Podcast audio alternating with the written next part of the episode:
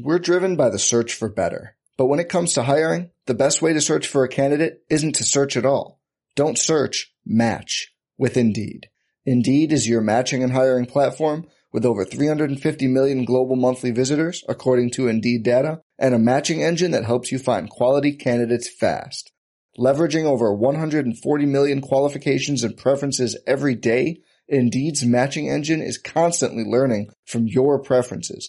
Join more than 3.5 million businesses worldwide that use Indeed to hire great talent fast. And listeners of this show will get a $75 sponsored job credit to get your jobs more visibility at Indeed.com/Blue Wire. Just go to Indeed.com/Blue Wire right now and support our show by saying you heard about Indeed on this podcast.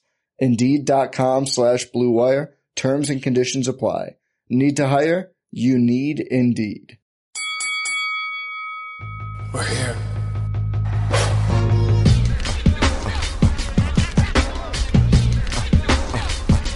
I wish I could give this feeling. I wish I could give this feeling. What up, everybody? Welcome to another episode of The Corner Podcast. Kel Dansby here with the old man Andreas Hale. Hopefully by now you guys have checked out our pro wrestling and our boxing shows from earlier in the week. Shout out to everyone. Shout out specifically Eric Napier, who went to the AEW taping this past week with a giant sign that said, "Listen to the Corner Podcast." That shit was so dope. Dre said he almost shed a thug tear. I got a little watery around the eyes. It's great. I know Napier's been listening to his show for 9 years, the entire time.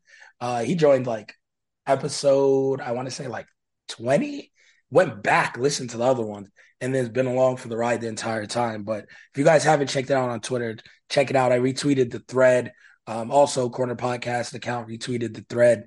And it's really dope because he wasn't a pro wrestling fan, but just decided to check out those episodes during the week and really got into it and really started loving pro wrestling and found a love for pro wrestling outside of WWE, which is the traditional market, and ended up at his first wrestling show ever, which was AEW, and holding the sign. He was right on the ramp.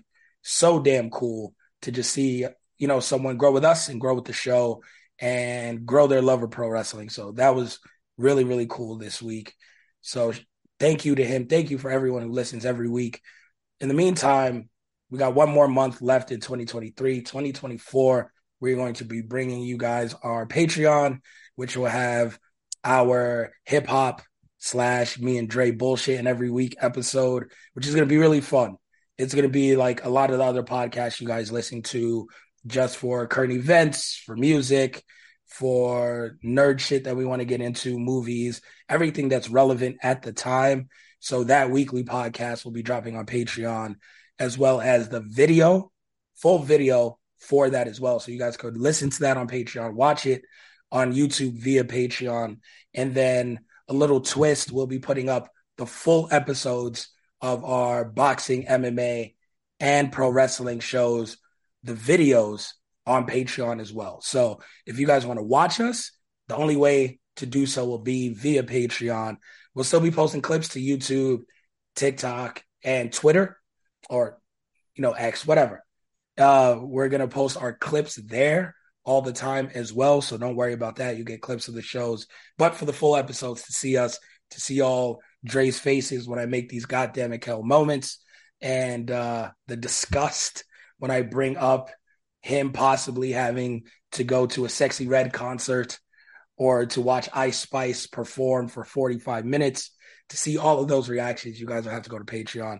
And then we're still thinking, we're still trying to bring you guys even more content to the Patreon and little fun stuff on there as well. So that's really where we get to give back to you guys and broaden our horizons and make sure we give you guys the best of us on that platform. So look out for that. 2024, literally when 2024 kicks off, we're getting right into that. So that's going to be really fun. I think I did all the housekeeping there, Dre. I think everything was said that needs to be said. Today is an MMA episode, and we'll get into all that. It's not the most exciting weeks in MMA, but we have to dip back into the boxing pool because Ryan Garcia which we touched on. We gave our predictions going against Duarte this weekend. But damn, today's press conference, Ryan Garcia had some shit on his chest because he went up to the podium and he let Bernard Hopkins and Oscar De La Hoya, his promoters at Golden Boy, have it. And whatever he was feeling inside, he let it rip. And I don't know what that says about this weekend, but I just want to pick your brain on everything today that went down with Ryan Garcia. Ooh, where do we start? So, holy shit. Ryan Garcia, for those that didn't see, apparently just he doesn't trust his promoters. And I'm actually going to be writing a story on this actually after we do this podcast, because there's a history with Golden Boy Promotions and their fighters, starting with Canelo and now with Ryan Garcia, where there is just static, right? And Canelo left. Like, he went to sue the company and left because of Oscar. Like, he wasn't fucking with Oscar at all. And now you look a few years down the line, and now we're having the same issue with Ryan Garcia. And, dude, there is trouble in them dar hills, because I don't know what the fuck Oscar's doing. If you've paid attention to his social media, it's like he's begging for these crossover fights and saying he wants to make the fights that the world wants to see. But it's like, bro, you only have like 2 fighters. Yeah. Like, who cares? I guess 3 if you count Jaime Munguia. So you got Virgil Ortiz, Ryan Garcia, and Jaime Munguia. And Jaime Munguia is a sacrificial lamb. I mean, that's it. He's a sacrificial lamb to Canelo if that fight happens or whatever the fuck happens next. But you got Ryan's your big star. And Canelo was your big star before that. And the same shit. We are having the same issue with Oscar De La Hoya and his fighters. And Ryan just, he had enough. He said, Bernard Hopkins is going to tell me when it's time for me to retire. And they want Duarte to win. And he don't trust his promoter. And this started a while ago. This isn't anything new. And if you go all the way back to, well, not even all the way back to, Oscar and Bernard, Oscar not showing up to the post-fight press conference after Ryan Garcia lost.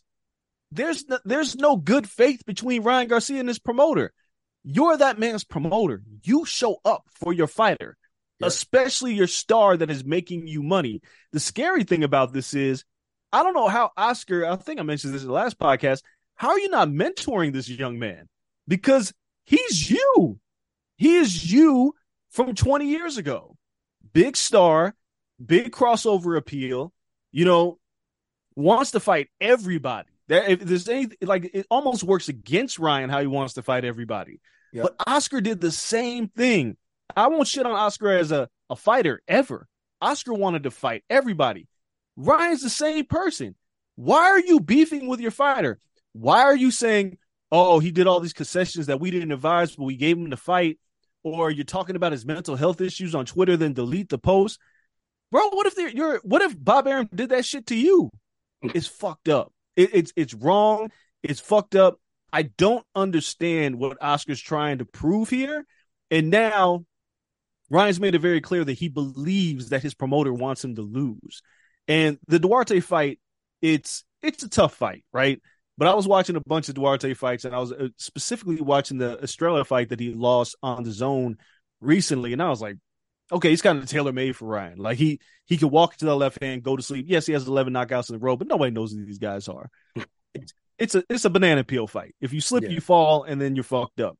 But it feels like Golden Boy set this fight up for, if Ryan wins, great. He gets closer to a world title opportunity at 140 pounds. He's back on track. He's a huge star. We can make a ton of money off of him. If he loses, then we hitch our wagon to Duarte and see what happens. But, man, I just don't understand. As your promoter, why are you airing your fighter out publicly? I don't fucking get it. One, the Duarte fight, regardless of what he is and isn't and skill set, it's a tougher fight than most promoters would have given their only star. No disrespect to Virgil Ortiz. He's not a star. He's extremely talented, and he's had health issues, so he's had trouble after making these weight cuts. And he has to prove to be healthy. He's moving up to 154. He's not a star. Munguia's not a star. Ryan Garcia just did the biggest pay-per-view numbers this year against Tank. And you give him Duarte, who I'm not giving him anyone with 10 knockouts in a row, 11 knockouts in a row. I don't care who they were knocking out. Do you think if for any reason Ryan would have beaten Tank, Mayweather Promotions would have given Tank someone like Duarte? No, absolutely not. Do you think Shakur Stevenson would have gotten if he would have lost someone like Duarte? The only time I've seen this recently is Teofimo Lopez losing to George Kambosos, taking all that time off, and Bob Arum, Teo telling Bob, I'm moving up. It was the weight. It was a health issue, and I want Josh Taylor. And they said, fuck it. They were like, if you think you're that good, go against Josh, because at least Josh had cleaned out a division. If he beats T.O., he could be a legit star. And if T.O. beats him, then T.O. is who you thought he was. So they were in a win-win situation. If Duarte beats Ryan Garcia, he's not becoming a star. No, he's not. It's just ruining Ryan. Hey, man. I mean, look, the 11 knockouts are also smoke. They're smoke and mirrors. Like, Duarte hasn't fought anybody. Like, there's, you know, when Tank fought Hector Luis Garcia, who was undefeated at the time, he looked good on paper. And then Tank knocked him, like, senseless. He didn't know where he was anymore. Yeah. There's styles make fights. Matchmakers know what they're doing for the most part. Like, I've seen some mistakes in matchmaking often. This could be a mistake, but again, they kind of want to move Ryan up the ladder pretty quick here because 140 is crowded. They have an opportunity to put him in pole position to win a title. Maybe you figure some shit out where he fights Rolly Romero. I haven't looked at the sanction bodies where they're ranking Ryan and where he could be ranked after this fight. But I just, this whole beef with your promoter. And it's weird when you're beefing with Bernard, right? Beef with Oscar makes sense. Everybody, I get it. Canelo beef with Oscar. Everybody beefs with Oscar. But now you're beefing with Bernard too. It's a weird time at Golden Boy Promotions where I just don't get what Oscar De La Hoya is trying to prove. He's saying a bunch of shit, and we know that you're a troubled individual. Like, we know that you have had a history with drug issues, but I don't find Oscar to be transparent. I still find him to be a fraud. As if you watch the documentary on HBO, I think HBO Max, the Golden Boy documentary. Yep. It's like he's telling half the story, like the things he wants to tell. Like, sometimes when people is like, I'm going to tell you everything, they're not really telling you everything. They're telling you what they want you to know and throwing a pity party in the process. Oscar airing out his skeletons is one thing, but there's other shit. Like, he didn't like his relationship with Canelo. I completely believe Canelo in that situation. And now when I look at the Ryan shit and the way that it's playing out, like, how are you going on social media to talk about my man's mental health issues? Like, what are you doing? Like, I don't fucking get it. And if I'm heading into a fight where I'm Ryan, and not only do I feel like the opponent's against me, but now my promoter's against me too, there could be a potential lawsuit coming. Ryan is 25 years old. He's 25. And he has the maturity. He doesn't have the maturity of a David Benavidez, right, who's 26. He doesn't have the maturity of a Devin Haney. He's still like a kid in some ways. So, like him, him saying, I wanted to fight Tank, and I'm taking every concession possible. Yeah, the weight, the rehydration clause. He took every concession because he truly believed he could win that fight, and he fought that fight like an idiot, like a 20-year-old. He went out there and just balls to the wall. Let's see what happens. He didn't try to box, none of that shit. But Oscar should see all that and be like, yo, there's potential here. We could reel it in. Let me be his mentor. Let me handle him. But trashing him publicly, that's dumb. That's dumb. And I don't know where Ryan goes from here. Even if he wins the fight, how do you work with this promoter moving forward? I don't get it. It seems like it's time for them to split.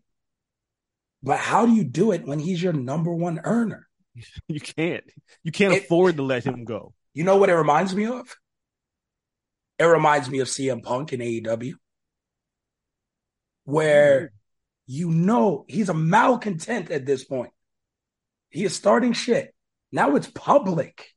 Like CM Punk, he may have done whatever. Once it becomes public, now you're in a rough spot.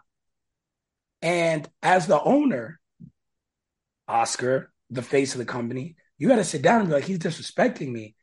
Do I have to let him go? But you know, or you assume, once I let him go, you know the commodity he is. And he can make you look really stupid for letting him go. Especially after the biggest pay-per-view all year and he was your guy. No, you're stuck in a really weird spot. Because if Oscar does cut him after this fight, say he wins, but wins ugly. And Oscar's like, fuck it, he's not worth the headache. And he gets cut. And he goes to Top Rank. You know how much he sells on Top Rank? Oh, he's good money. Like, if he goes to PBC, you know what they do to him over there? Like, you know the star they make him into?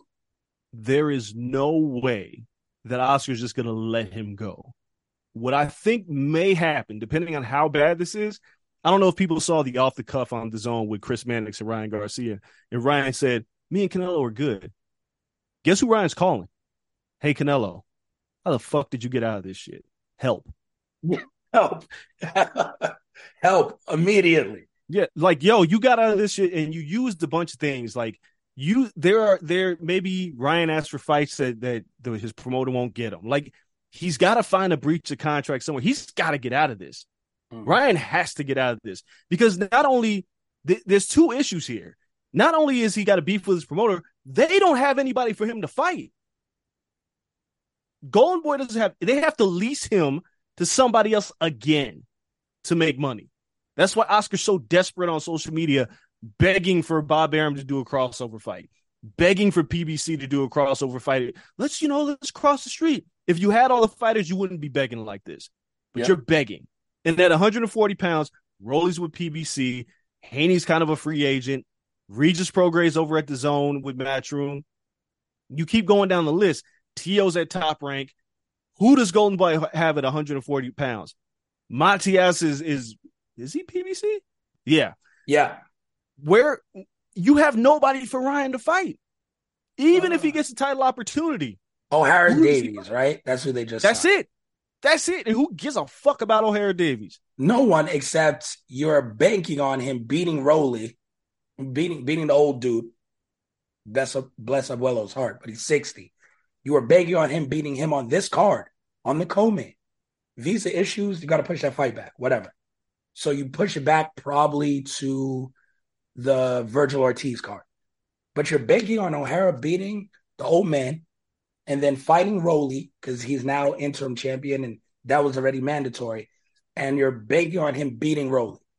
If for any reason Rolly beats him, then you got to cross the street again and do some shit with him and Ryan. But you're saying Ohara Davies is good enough to beat Rolly, bring that belt back, Ryan becomes champion by the summer. And let's and then go further. And leaves, or at least now in Oscar's mind, because Oscar still puts a lot of leverage on belts, and then he'd be like, well, they want a belt, so now they have to fight Ryan. A lot of people don't give a fuck about these belts. Teal already thinks he's undisputed in that division. Teal's nuts, but yeah, Devin's talking about moving up to 147. I mean, again, if you look at the landscape of boxing right now, today. As we're recording this podcast on November 30th, PBC doesn't have a home, right? Even though the rumors are Amazon Prime is very close to securing a deal with them, PBC doesn't have a home. Top Rank has what they have with ESPN. Golden Boy has their deal with The Zone. They would have to figure out, like, who is right. Like, if Ryan's going to fight Rolly Romero, where the fuck is that fight happening? What? Oh, network? I mean, no, they could fit in it. Pay-per-view, they can figure it out. Showtime, like Tank did. It'll be the exact same setup. But there's no home for PBC right now. Like there's no home. The only person who has a home is Canelo.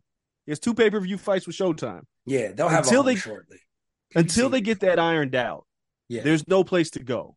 So if Ryan, let's just say Ryan blows out Duarte and wants to fight again February, March, April, somewhere in there. Yeah. Now, whatever the deal is, because obviously Canelo's going to be fighting in May, and you figure, I mean, you got Tyson Fury and Alexander Usyk.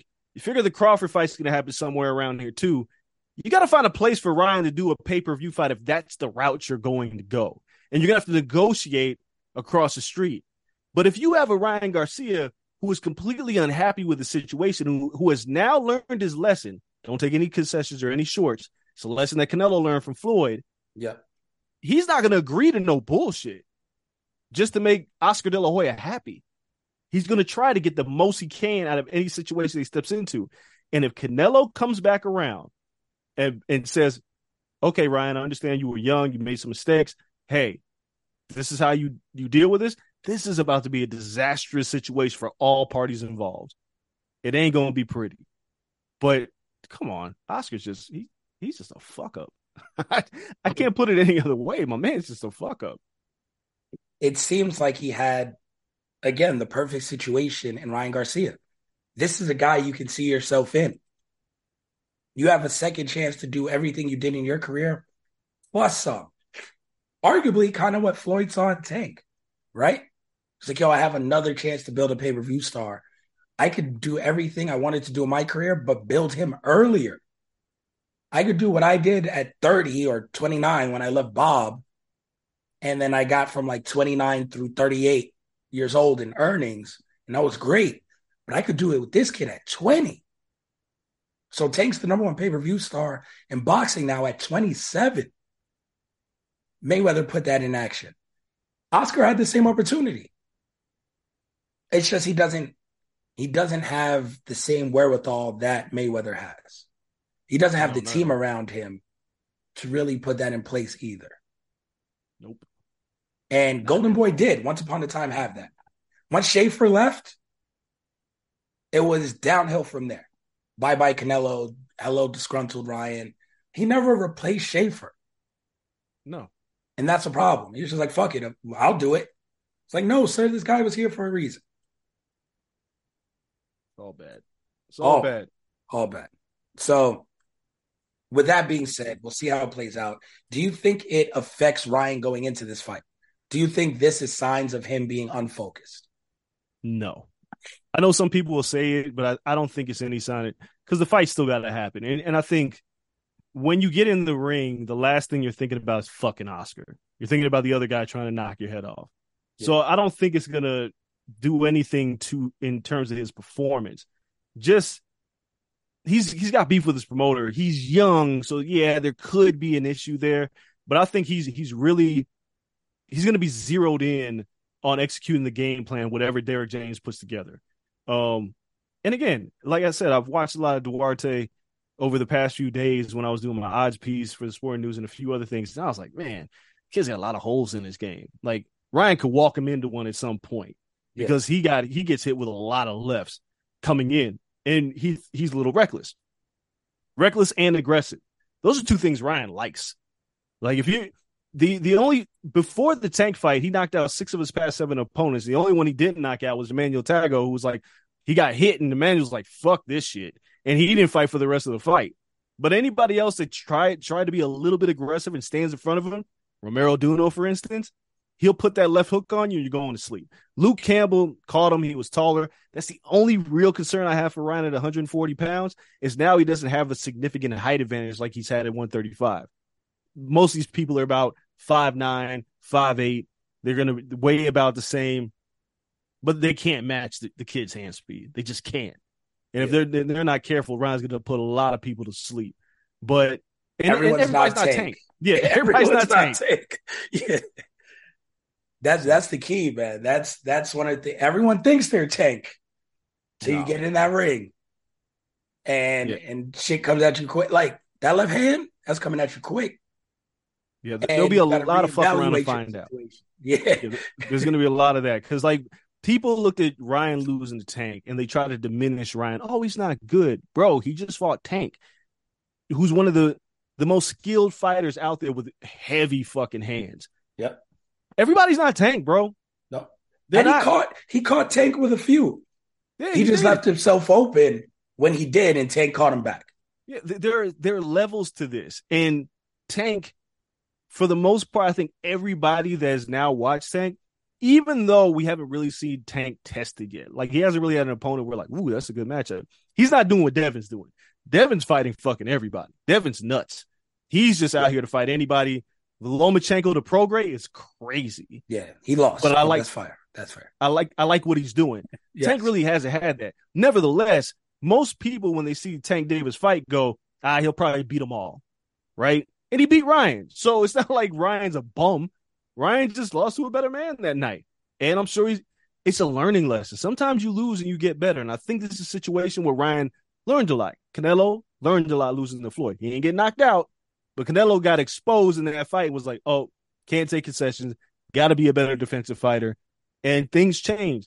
Can Ryan do that is the real question. I don't think he'll really be tested against Duarte, but the future is going to be very interesting between his promoter and how he handles himself in a very crowded 140-pound division. No, I 100% agree. And people are so hypocritical. It's one of those things like, what's the greatest boxing round of all time? It's unanimous, right? Hagler-Hearns. Of course. That ended in a second round stoppage. Yeah. That's a lot of people's favorite boxing match ever. They didn't care.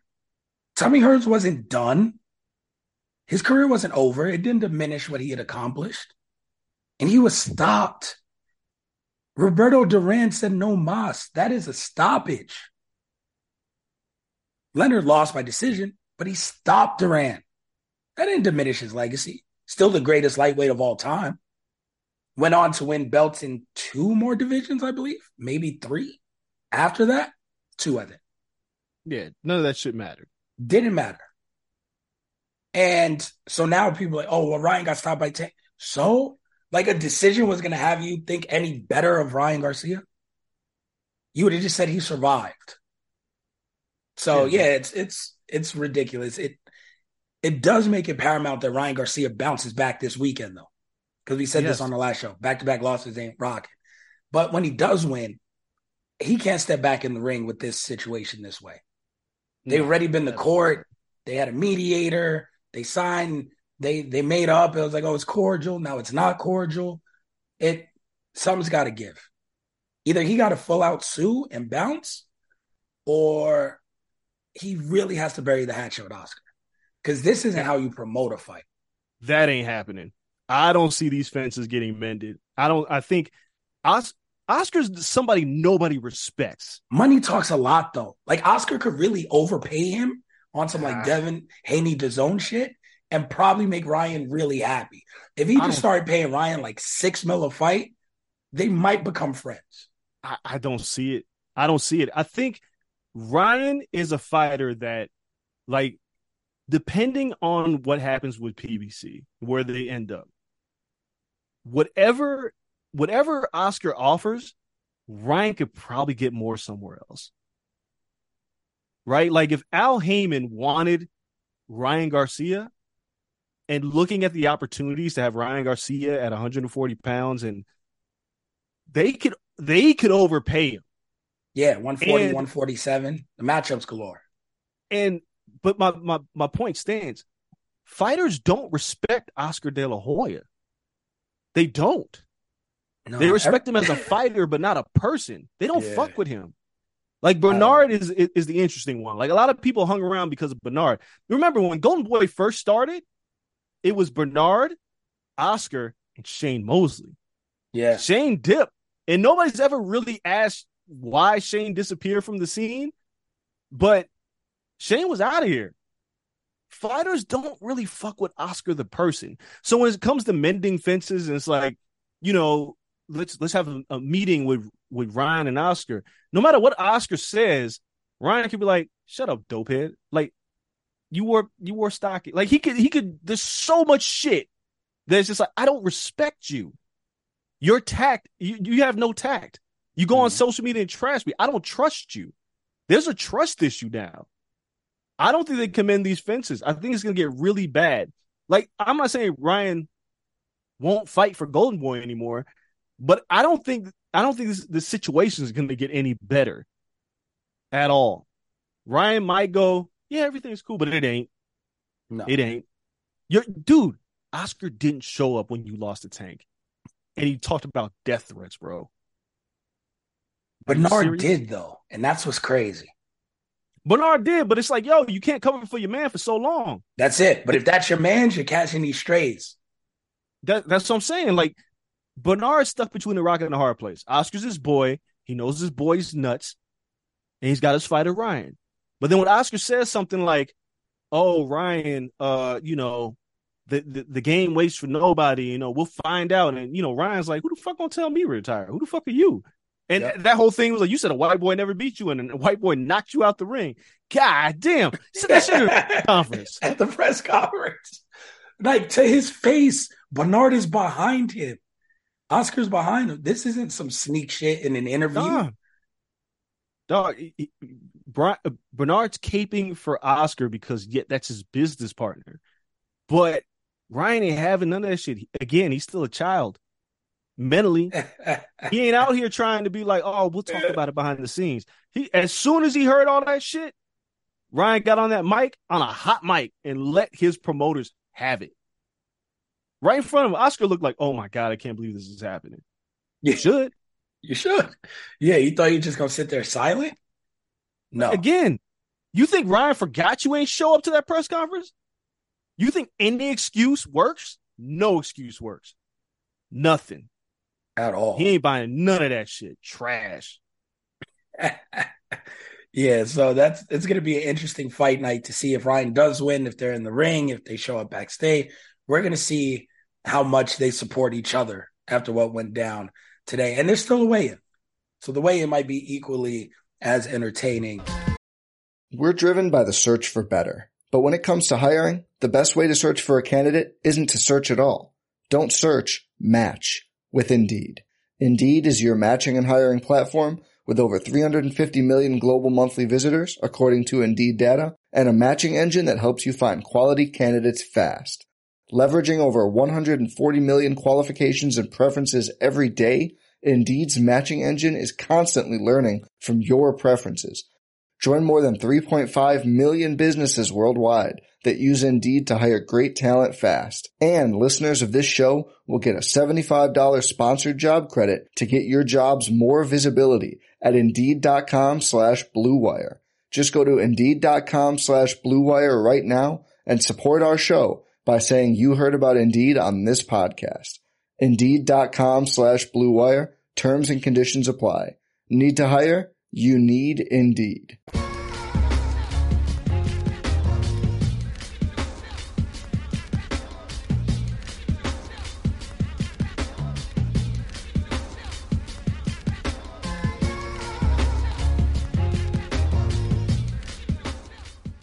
Switching over to MMA, before we get to the UFC card this weekend, and we'll just give our picks for that card. But the biggest news, and we haven't covered this since it happened, was Bellator 301. I didn't think we get past 300, Dre. Not a lot of people didn't. And it was a good card. A lot of their good fighters are on this card. It ends up being the last Bellator card as we know it, because after that, they were bought by PFL finally, and announced officially that they're going to be part of PFL. And PFL this week, Wednesday or Thursday, signed and read up with ESPN for a multi-year deal. Can't make Dana White too happy, but they'll be sharing the ESPN platform going forward. And now there's a stacked roster at PFL's disposal and a lot of money since they partnered up with the Saudi bag in the Middle East. Yeah. This is this is like the WWE buying WCW, but, you know, there wasn't a bigger company out there than WWE. PFL buying Bellator, a lot of people go, it's two companies nobody cares about. Yeah, but PFL, they have some, they've been working. The Jake Paul signing is a big deal. The Ngannou signing, big deal. Clarissa Shields and Savannah Marshall, big deal. Kayla Harrison and Cyborg under the same umbrella, big fucking deal. Yep. Like, they have a bunch of things in the works. Patchy Mixes winning the title. You got Larissa Pacheco, who beat Kayla Harrison. You can always go back to that fight. You have so many fights. Like, there's, Cedric Goumbé, who the UFC won, and he was like, fuck, I ain't taking you 12-12. He's there. You have, Albin Mercier retired. But then you still have, like, Sergio Pettis. You still have Pitbull. You still have... Isn't Ryan Bader still heavyweight champ?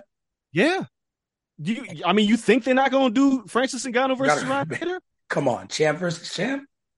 I mean, there ain't no champ in PFL. Like, that well, you know, Francis is the champ. I mean, he left the UFC as the champ. They giving this. They giving him the damn belt. But you go like down the list. Showed up to the UFC. She showed up with the title. Yeah, like you go down the list. Aaron Pico, AJ McKee, both the Pitbulls, Brett Primus. Like you go down the list of the talent that Bellator has to add to the PFL roster, and then you start looking at these matchups, and then you start looking at Jake Paul's influence, and then. Didn't Amanda Serrano sign a deal with PFL as well? Yes. The fight? Serrano, Shields, Clarissa Shields, and Savannah Marshall all signed with the PFL. I think Amanda Serrano's 4-0 in MMA, 3 by submission. Yeah. So she takes that shit seriously. And then, of course, you have up-and-comers. They have Biagio Ali, who just wrecked someone again the other day on the PFL card in the amateurs, which he's about to turn pro. And Nico's great. Nico's a great story. Nico's cool for boxing, and he's shown that he really cares about the sport of boxing. He wants to be a legit boxer. He didn't do the influencing shit. So that's like kudos to him, and he's working on becoming a better boxer. Biagio is an athlete. Yeah. Like I watched him at Gorman. He was a top 3 running back in the nation. He went to UCLA on scholarship. They changed coaches, and that shit didn't work. But when I tell you, this guy was on Gorman when they won state, and they won the national championship here in Vegas. They beat everyone, and he was their star, like 150 rush yards a game. This kid's a next-level athlete, and he's decided to do MMA now. That's this isn't as good as Nico is, and Top Rank's done with him. This isn't Nico. Biagio's a different level of athlete, yeah. And they have him. So, like, yeah, you look at everything that's going on with PFL, and the fact you mentioned, Saudi money's there. The super fights start next year, their pay-per-views. Like this last pay-per-view that just happened, people were like, why was it pay-per-view? Well, that was an ESPN decision as far as I know. Yeah. Nevertheless, you do your super fight next year. You do this big pay-per-view that Ngannou's going to headline. And maybe Jake Paul fights. Maybe they lure Jake versus Nate Diaz. Maybe you have... That's a tough fight for Jake. It is, but Jake don't give a fuck. Like He's just looking at the money he's about to make. Yeah. Like, if he loses, he don't care. Like, he wants to win. He's going to lose, but he don't care. But your first pay-per-view is big, and then you start having events, and I mean, I guess you still do the tournament. But now, again, the UFC, when fighters' contracts are up, they start looking. They go, oh, shit, there's an opportunity here to make a lot of money. And I'm still on ESPN. Right? Like, it's not like I'm not on ESPN anymore. I'm still on ESPN. The UFC is going to have to be careful. Like, being content as they have with being a content churning machine, with underpaying a lot of their fighters, and just signing fighters these ridiculous 9-fight deals. Yo, I could see plenty of fighters, like, just being like Beneil Dariush, Bilal Muhammad. I could see them like, shit ain't working no more, bro. Yeah, get the fuck out of here. I said before, and I was on MMA Fighting's show. It was several months ago, right before Derek Lewis signed, and people were mad at me. Well, in the comments, because I said Derek Lewis shouldn't have re-signed with UFC this quick. He should have took his time. And people were like, nah, they gave him an 8-fight deal. I was like, who the fuck cares? Derek Lewis ain't fighting eight more fights. What he could make in 8 fights, he could have made it 1 fighting Francis Ngannou in the PFL. But he rushed to sign that deal. After this, ain't nobody rushing to re-up with the UFC. Nobody. Unless you're a champion, unless you're maybe Alex Pereira, for instance, ain't nobody in a hurry. No fighter that hasn't had a title opportunity in the UFC, or no fighter in like the middle. Like Derek Brunson just was talking about how much money he made in one night with the PFL. And he hasn't even entered the tournament yet. He's going to be fighting at 205. He fought at 185. And he's talking about how much money he made. And just like we said on our pro wrestling show, fighters talk. You think you go to another promotion, you be like, I ain't talking to him no more because he's in the PFL. No, you find your homies and be like, in your gym. It's not even like they're friends. Like, you have people training in your gym that fight for PFL and Bellator. And they making more money than you and you rank 3 in the UFC? Fuck out of here. I'm out. Shit is about to get very interesting for the UFC with PFL and Bellator joining forces, those rosters merging together and pay-per-views and ESPN. Ooh, Dana's going to be cock-blocking like a motherfucker. Oh, my God. It's going to be fun to watch, though. It is. It's not only having a competitor, it's having them right there. That's like AEW being on USA on Wednesdays. Yeah. Where you're just like, the fuck? Like, what? So it's one of those things, like, you're going head-to-head in the same market, same network. It's fun. It's fun. It's going to be exciting to watch how it plays out. Can they close the ground between the UFC and PFL? Because the sport is so new. People just assumed the UFC was going to have a stranglehold on MMA forever. That's not how shit works. People could have assumed WWF was going to have a stranglehold forever. WCW pushed them to the brink. And then they pulled it out. So it's going to be very fun. It could be the equivalent of Monday Night Wars for MMA. And everyone always says this, competition makes every sport better. Dana and the UFC is about to have competition. So they're still King of Mountain now, but it's fun to see all these fighters have places to go and get paid. That's all we want in pro wrestling. That's all we want in all the other combat sports.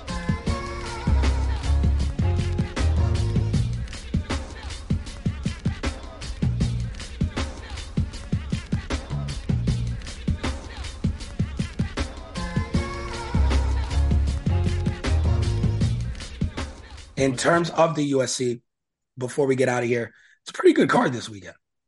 It is. It's quite a very good card. Yeah.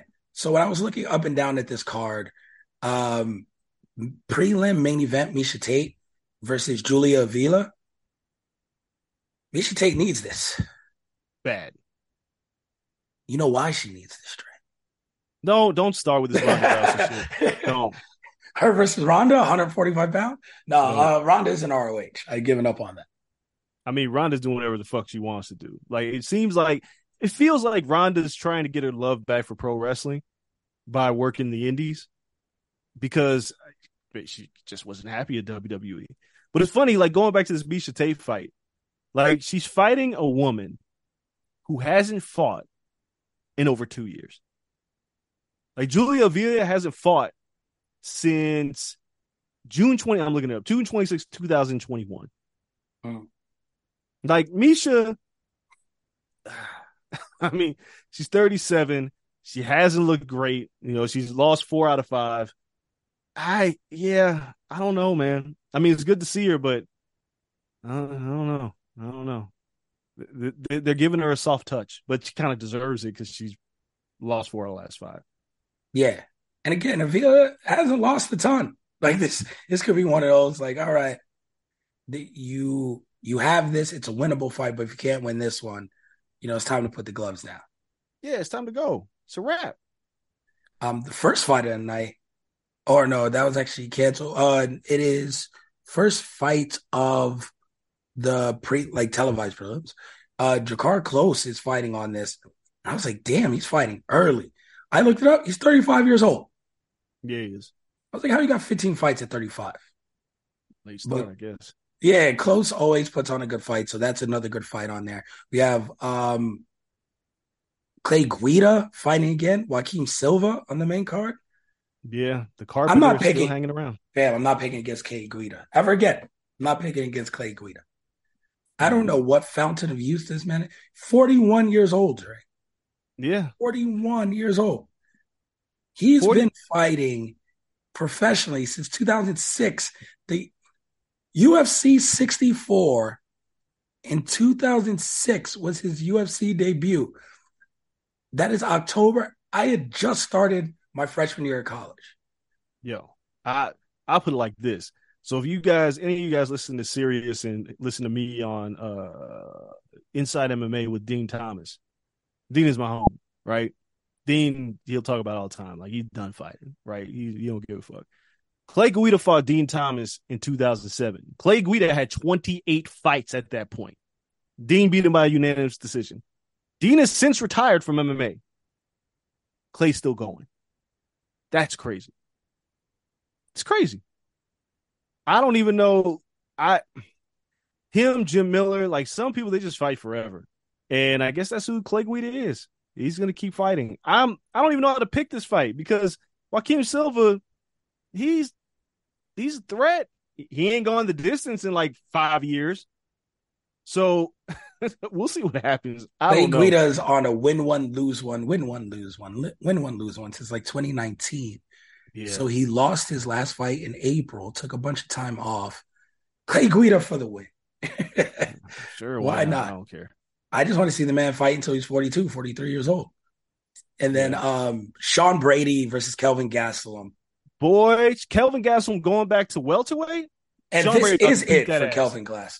This is Sean it. He says rap.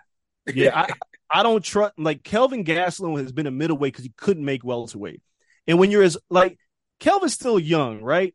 Yeah. But the weird part about it is Kelvin's 32, and for him – because he couldn't make welterweight anymore, and he moved up. And the most success he had was obviously the barn burning he had with Adesanya for the interim title.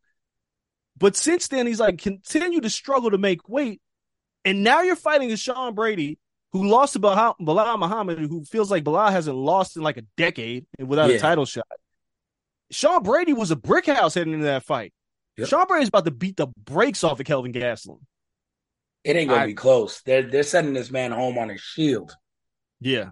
Yeah. I'm blown away. I don't want to say I'm completely blown away, but the fact that this fight is happening, because remember for a hot second, Gaston was supposed to fight Shavkat Rakhmonov and then got that injury. Yeah. From that spinning elbow, everybody's like, who the hell throws a spinning elbow in training? That's the best thing to happen to this man, though. Yeah, because Shavkat would have got he would have got murked. And then he's decided, he was like, all right, cool. Like, I'll fight Sean Brady? Again, no soft touches. Like, we were just talking about Ryan Garcia getting Oscar Duarte. We go, ooh, this is a tough one. And nobody knows who the fuck Oscar Duarte is. Everybody knows who Sean Brady is. Yeah. God damn. Sean Brady's going to beat that ass. Yeah, it's going to be ugly. Yeah, he's leaving the gloves in the octagon. You can print that graphic right now, get everything ready, all that shit. It's retirement time in bloody fashion for Kelvin Gastelum. Next fight of the night for me, Rob Font versus Davison Figueiredo at bantamweight. Finally moved up. I mean, the man couldn't make weight. He was killing himself.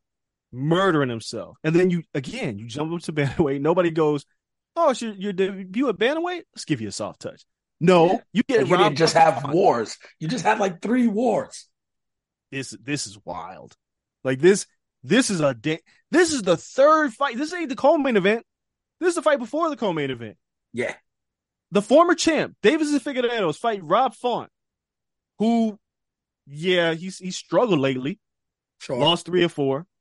Yep. But lost to Aldo, lost to Cheeto Vera, lost to Sanhagen. Yep. Adrian Yanez, though. Yeah, but those are the 3 people lost. It's not like Rob Font's losing to bums. No. And that Vera fight was a good fight. It was. I'm going to pick Davison. I think the move up is going to work for him. I figure this is going to be a high-octane fight. I don't think these guys are going to be staring at each other too long. Rob Font don't play. I think this could be fight of the night. But I'm going to pick Davison to have a successful debut at bantamweight. Yeah, I think it's going to be fight of the night. And my head says you're correct, but Rob Font's Puerto Rican. I got to pick him. just on principle, I gotta pick the man to win. But I agree with everything you said. I'm just going against that logic.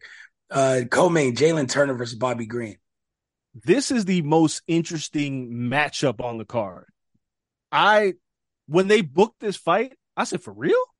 Because Jalen's a hell of a fighter, right? He had 2 losses, Gamrot and Dan Hooker. And remember, like, Jalen missed weight in the Dan Hooker fight, but still a hell of a fight. Yep. And everybody was, like, stunned, like, oh, shit. Like, Dan Hooker still's got something left. Bobby Green's been on a tear. Jalen Turner's still, like, what is he, 3 fighting in this weight class? Yeah. He's a freak of nature. Don't make no damn sense. Somebody going to sleep. I said that in the Dan Hooker fight, nobody went to sleep. But the way Bobby Green fights, the way Jalen Turner fights, and Jalen was one of those guys that you looked at and was like, yeah, he could potentially be title contender, and now he's trying to work his way back up. I'm going to pick Jalen Turner, but Bobby Green is having that Robbie Lawler type of surge right now. Ever since he lost to Makhachev, Bobby's been on some other shit. He's been on some other shit. He lost his fight after that, though. He did to Drew Dober. But that's an ugly loss. Yeah, Drew Dober hits hard. But I don't put too much stock. Like Tony Ferguson, whatever. Tony Ferguson's washed up.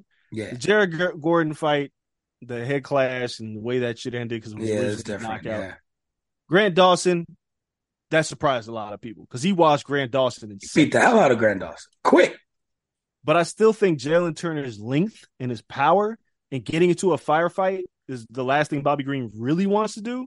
So I think Jalen's going to stop him somewhere in maybe the first, second round. Yeah, I'll go Bobby Green by decision. I think he gets a 3.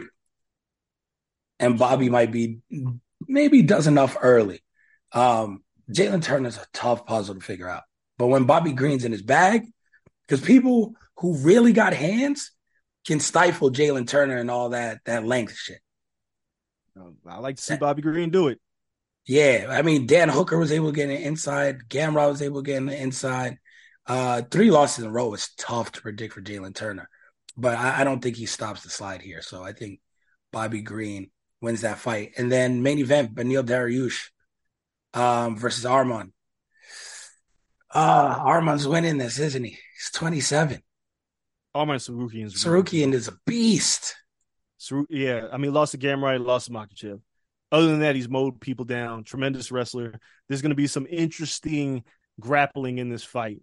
I don't want to say I was ever down on Benil Dariush, but like his winning streak to me was a lot of smoke and mirrors. Whereas Arman Sarukian, he's earned it. Like he's young, he's strong, he can strike. He's a great wrestler, good takedown defense. I think he's going to be a little bit better in almost everything than Benil Dariush. I'm picking Sarukian to win a decision. 5 rounds is a long time, but I figure it's going to be a lot of control in this fight. They're going to be jockeying for position and control, and Sarukian will move up. He's a threat in this division. It's just tough. It's tough. Benil's good. He's not sorry. He's not trash. Man. No, just to beat him on the ground is hard for me to wrap my mind around. Like, I feel like you can knock him out. Charles Oliveira was just so good. He did whatever the fuck he wanted to. I mean, that's Duke Bronx. You don't fuck with Duke Bronx. But even then, he knocked him out. Right. So this is, to me, where Sarukian got to show, like, yo, my hands are as good as my ground game. Yeah, I think he will. Yeah, and it's either it's going to be a 5-round ass whooping and domination by Sarukian, which it's hard for me to see because Dariush could throw up some weird shit, and you're in a world of trouble, or he starts him early. So I'm going with knockout, like second, third-round knockout. Because to me, that's what he has to show in this one. That's the way to beat Benil Dariush. You got to start him on the feet. Dariush is not he's not a submission wizard by any stretch of the imagination.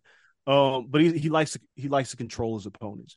It's not like he's not going to be fishing for a finish, but he likes to control his opponents. And I think Sarukian is just really tough to deal with. The scrambles are what's tough to me. Yeah, you end up getting swiped or overzealous, and the next thing you know, Dariush is on top of you, and then you can get subbed. Yeah, it's funny. Like, we just ran down this card. Like, it's one of the better fight nights that they had. It really It was due. Yeah. Very well booked. We're towards the end of the year. Obviously, they'll be competing with Ryan Garcia on The Zone that night. But it's a good fight night card.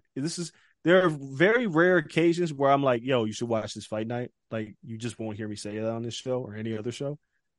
But I think this is a must-watch fight night card. It's that good. Yep. No, I agree.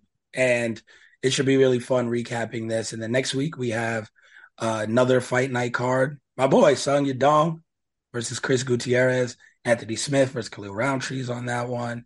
So Anthony Smith stepping up to take that fight, because Roundtree, I forgot who he was supposed to fight originally, but he's a madman. It's like, bro, you got a commentary gig. Like, you don't got to do this. You a vet. Yeah, but that's what Anthony Smith does, and we'll talk about it more next week. But as soon as they booked it, I was like, Anthony did what? Like, you guys are like, Anthony's another guy who was like, oh, the UFC's been good to me, and it's like, have they? I mean, I guess, because I don't know what you have to compare it to, yeah. But you stepping up to fight Khalil Roundtree is nuts.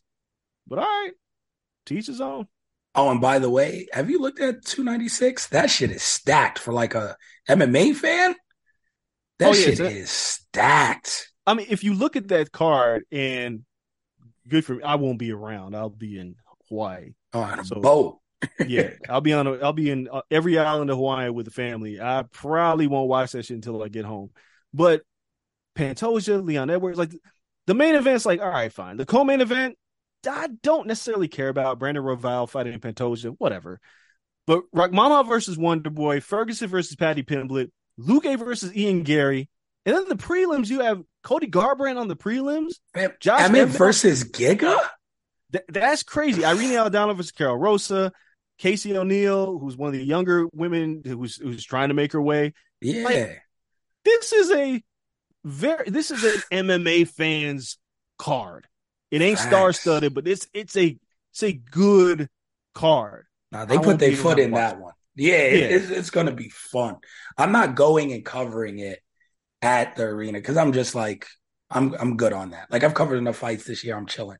But I'm definitely going to, like, have wings and relax and probably have, like, a little fight night joint here at the crib because it's that dope of a fight card that I'm going to be watching it. So, yeah, can't wait to watch that. It's a good. But you know what? You know what's funny? This is just I'm going to Hawaii with the family, and my brother-in-law is like a huge MMA fan. I put him on the MMA. I think the first fight I took him to was Kane Brock, I think, in California. He's been hooked ever since. He trains occasionally. So when we booked this Hawaii trip, I think he had bought tickets to this fight. So he's trying to figure out when we were getting home because we come home on the 16th, so we can make it to the fight. So he's like, he's bugging from Hawaii to the airport to the fight. Yo, he's like, because he asked me if I'm going to cover, so I was like, fuck you. When I get off the plane, I ain't thinking about no goddamn UFC. Like, yes, people who listen to the show, I love MMA, boxing, and pro wrestling, but I love Hawaii more. So when I get home, I ain't running to T-Mobile Arena to see no goddamn fight. I'll watch it, maybe at home, maybe I'll turn it on. If I ain't got nothing else to do. Well, my brother-in-law was like, yo, I gotta see the fight. And I was like, have fun. I don't care. See, I see every fight in person. Like, bro, I've been covering these fights since 2007. I'm fine missing a fight. Don't you love when people are enthusiastic about fights and shit still? Like, I do. I really like watching that. Like, I can't tell you, Dre, and we'll wrap the show up in a second, but I can't tell you the last time I was genuinely, like, in my heart, excited about going to a fight. Like that level of like fandom excited. No, I'm look, man. I've been journalism excited, but that's different. I mean, I was excited about Spence, Bud. I was excited about that fight. Like boxing still gets me excited for big fights. Yeah, like I love a big fight. Now I don't like the undercard, but I love the atmosphere of a big fight. I love like Tank Ryan, like that whole. That it gave me that feeling like that whole night where celebrities were showing up and, you know, shit, we're watching this tremendous card and like, we're looking forward. Like I get excited about that. MMA is different. There hasn't been, holy shit. I really got to think about the last time I was cage side for John Jones, looking through the octagon. And I was like, okay, like it was just work. Yeah. It becomes that. And it sucks. I mean, we cover so many cars. It's just like, you've seen one, you've seen them all. Like, it's even at the point, like, I've seen my fellow journalists get mad about where they're at when it comes to being, like, cage side for UFC cards. I don't care. Right? Yeah, like, whatever. Yeah. You know, once upon a time, I used to be like, yo, I got to be, like, in the front and I got to have the best view in the house. I don't care. Like, I became that guy was like, I'll just go home. and watch the fight at home. It's facts. Yo, let them give me a really bad seat. I will pick up my credential. I will cover the fight. You'll get every coverage you need. I'll be doing this from home. Yeah, like I can go home and be comfortable and eat and drink and get some commentary if I need it. But yeah, I don't care. I like being live. It's again, it's only MMA. Boxing, like if you miss a big fight, like there's a part of me that really wants to see Haney Progray. There's a part of me that really is interested in that fight just because I love the fight itself. Yeah. But like Spence Crawford, like FOMO would have set in if I had to miss that fight. That's fair. Fury Usyk, it kind of sucks that it's always all the way in the Middle East. Like I would love to see that fight. But you know where I noticed that the difference was, Dre? It's when we go to WrestleMania. Oh, yeah. And we pay for our tickets and we go, or someone gives us free tickets, whatever it may be. But we go as fans. We can have a beer. We go to AEW every year. We have our beer. We have our popcorn. We chill. We don't know what the fuck's about to happen. We enjoy. We're chanting. We're doing the songs. That's like excitement to me as a fan. I don't have that in boxing or MMA. Nah, man, I don't. There's like pro wrestling. It's like covering pro wrestling is like, you don't really got to cover it. It ain't really like, yo, I got to do round by round. I ain't got to do that shit. It's pro wrestling. Like I can talk about it afterwards, but I like to be like, there's nothing like WrestleMania. It's just not. You can talk shit about WWE all you want, but when you when we showed up at SoFi, I was like, yo, there's nothing like this. This is great. And I could be a fan. I could be a mark. I ain't got to report shit. I'm just enjoying myself. Like when I'm covering a fight, I'm thinking about, what's the story I got to write and what's going to happen at the post-fight press conference. And I'm always miserable after a fight because I'm like, yo, how long is it going to take for fucking Canelo to get back here? I hate that shit. He's the worst. Like that motherfucker will put on his silky ass pajamas. I'm like, bro, can I put on some pajamas too? Because I'm sleepy. But pro wrestling ain't nothing like it. If you got to choose something to go to, I promise you, and it ain't even just WrestleMania. Just go to a pro wrestling show. If you listen to our podcast for all these years, you wonder what to go to. Like boxing, you're only gonna get the thrill in the main event. That's it. You're not gonna get the energy of the crowd in the third fight of the card. MMA, the cards are loaded, but you miss the pageantry. Pro wrestling, go to WrestleMania. Go to PWG if you're in California. Go to GCW. Go to AEW. I promise you, fan participation, the energy that you feel, it ain't nothing like it. People have asked me plenty of times, you going to go to the Apex or a UFC card? No, I'm not going to know how. It feels like a high school gym. I'm good. Oh, I've seen this shit in big arenas. What am I going to Apex for? Never. Not me. Yeah, we're spoiled. But really, it's just one of those things where it's like, yeah, you're going to work. WWE, and thankfully we don't cover it on the daily like we do this, like in terms of every fight, every event. Like the big four still feel like the big four. We still go to stuff as fans. We enjoy the Wale Manias. We enjoy the brunch now every year. We enjoy all these things. Seeing all the homies. Like we actually have wrestling friends. I don't got no friends in boxing. Sean's retired now. Like I don't got no friends in boxing. I got no friends in MMA. We got homies in wrestling. Like it's so different. That is one thing, to keep it like a complete buck. Like I get excited, like going to WrestleMania and to see it. Like obviously, Wally Mania is such a big thing. And shout out to Kaz. There ain't none of that shit in MMA. Like, no, I don't like half of y'all motherfuckers. Not for us. It might be some like monkey head whiskey type shit, but it ain't for us. Nah, it ain't my type of party. Boxing, yeah, I got a little bit more friends in boxing, right? There's a lot more people of the color persuasion in boxing. But MMA, it's like you want to go to, like, it always feels like you want to go drink a Miller Lite and fucking headbang. Nah, I'm good. I'm chilling. Fight week, I'm straight. Nah. WrestleMania, man, we have created a culture in WrestleMania over the past few years with like Black Twitter and And yeah, the brunch that I'm doing another one next year. We celebrate us. It's different now. We celebrate us and have a good damn time while we're at it.